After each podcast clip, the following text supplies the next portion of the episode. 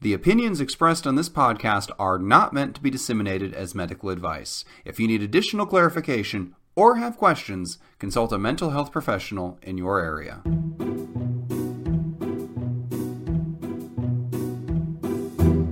Hello, and welcome to 10 Minutes to Save Your Marriage, the podcast for a comedy writer.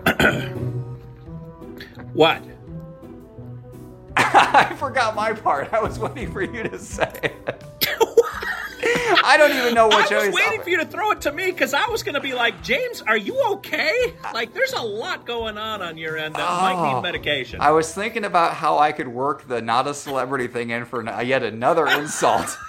And I got totally distracted. Where the podcast where a comedy writer and the other guy who is not exploding the unicorn try to solve your long running relationship issues in 10 minutes or less. How are you doing today, Steve? wow, this uh, this is what happens after the dumpster fire when you pour gasoline on it and light it on fire again. We Thank should- you. We should really record this podcast first. We come out of the other one like crash test dummies who've gone like a few too many rounds. It's really hard to string, string, strength th- think straight. There we go. People are going to start writing in thinking I'm having a stroke on air. And the worst part is this is all Yes. pre-recorded. So you have to know if this makes it online, I did survive the episode or my wife posted it Well, posthumously. One or the not other. over yet. But anyway, on to the question. Yes. Uh, I am about five weeks pregnant with my first child. My husband already has three from a previous relationship. As I am in my 30s, I have felt the cold hand of death sliding up my spine for years now. And from the oh, start of our relationship, I, I'm assuming this is some, some, sarcasm here. I think we're okay. Yeah, I got I'm with you.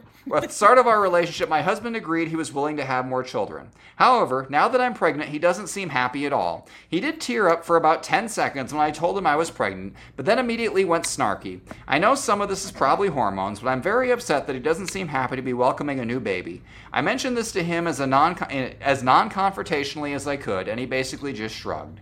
How do I cope with this? I wanted to have kids so badly. More fool uh, more fool me, I guess, and it upsets me that he doesn't seem as interested. All right, go ahead and take it away.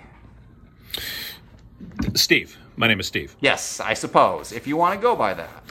We don't have any proof. I have never seen your driver's license. Just let the record show.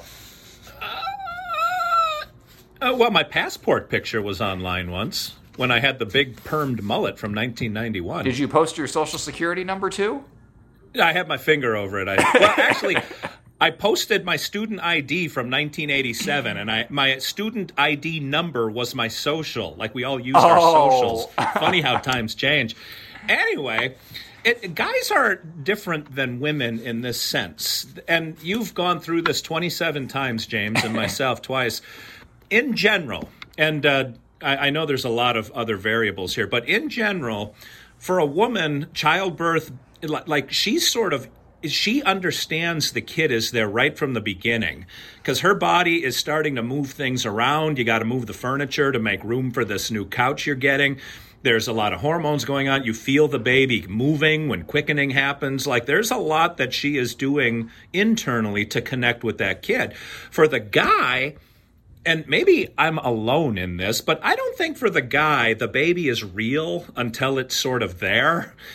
And so I, I don't think this is an uncommon problem, whether there are three other children or not. Like, uh, for the most part, I think guys need to kind of see it and hold it to believe that that baby is there.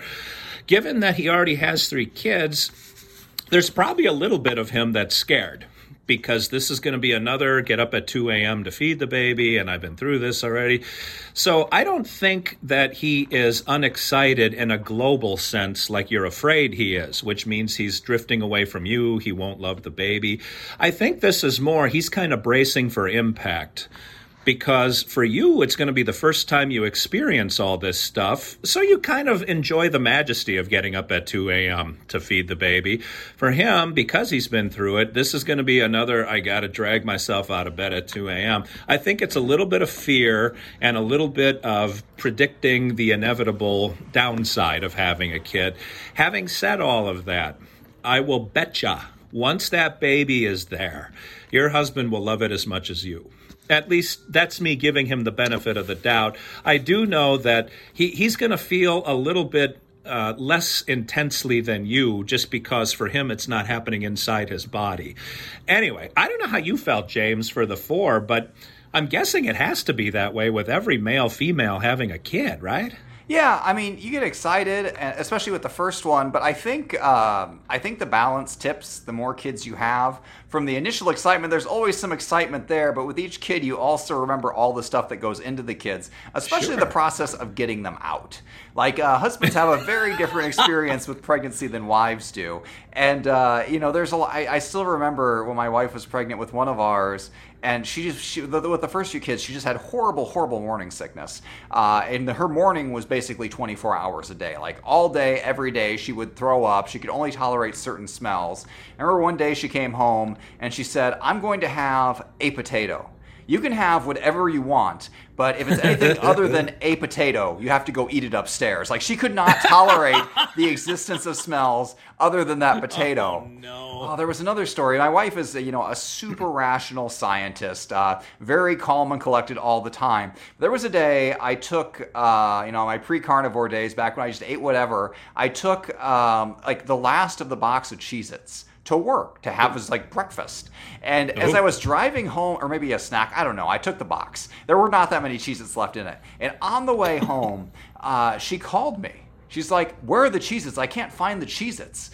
And I said, Oh, I ate them and like it almost ended our marriage. Like it was it was a huge deal that she was pregnant and needed Cheez-Its and I had eaten the Cheez-Its. Like they weren't reserved, they weren't set aside. I they, it had never previously been established that Cheez-Its were just for pregnant women. And then I went out and I I bought her Cheez-Its because I was like, obviously, you know, a box of Cheez-Its is cheaper than a divorce. But what I bought a good her husband. The, I bought her the wrong kind. Like she wanted like the fat-free ones or the diet ones. Not that she was worried about like gaining weight, but she was just so sensitive to taste. She's like, but this specific kind is what I need, and the other one might as well, you know, just be garbage.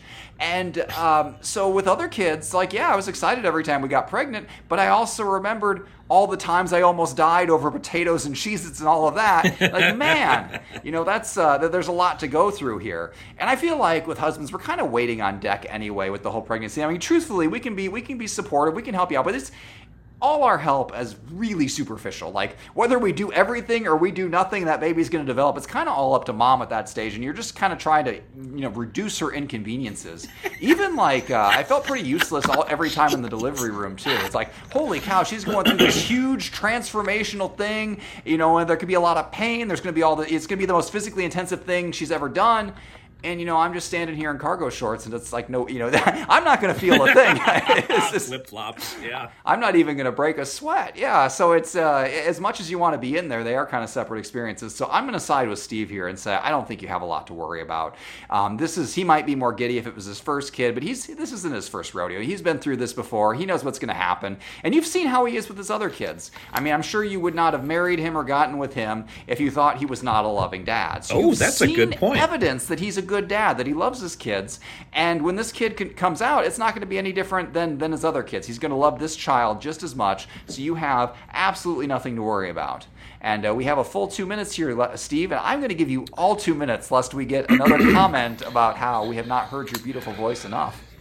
Crash test dummies coming out of the last podcast. Yes.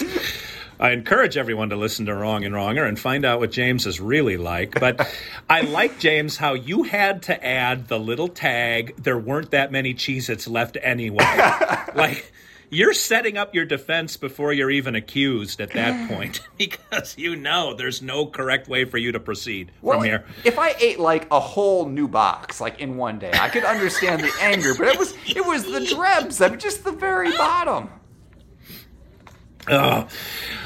Yeah, I, I remember in the delivery room, talk about feeling inadequate. Like my job was to hold one leg and uh, you probably had the same thing, right? That's kind of what the husband does. There's not a whole lot for you to do. And I do remember thinking, hey, why is this all about her? I'm standing here too. I'm the dad. But I do, I that was a joke. What I do remember thinking is I looked down and immediately regretted it because I thought, I do not need to think about that part of my wife's anatomy this way.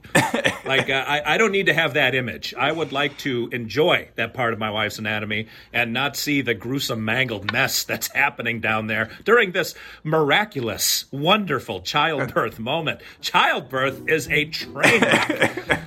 they tell uh, you you they, get through that. you, they tell What? you, you they tell you you got to take six weeks off. It's like after you watch the birth, it's like that's that's not really a problem. We're good. James is not talking. Take six weeks off of work, by the way. yes. All right, we gotta walk it out of here. This is your job. Oh, it is. Well, if you have a question you'd like to send in to us, um, send that to James Breakwell at explodingunicorn.com. That's exploding unicorn with an E. It doesn't actually have to be a marriage question. It can be boyfriend, girlfriend, platonic friends, coworkers, parent, pet, whatever you've got. Send it in, and we'll do our best to solve it in 10 minutes or less. This has been another episode of 10 Minutes to Save Your Marriage, and that's 10 minutes of your life you'll never get back.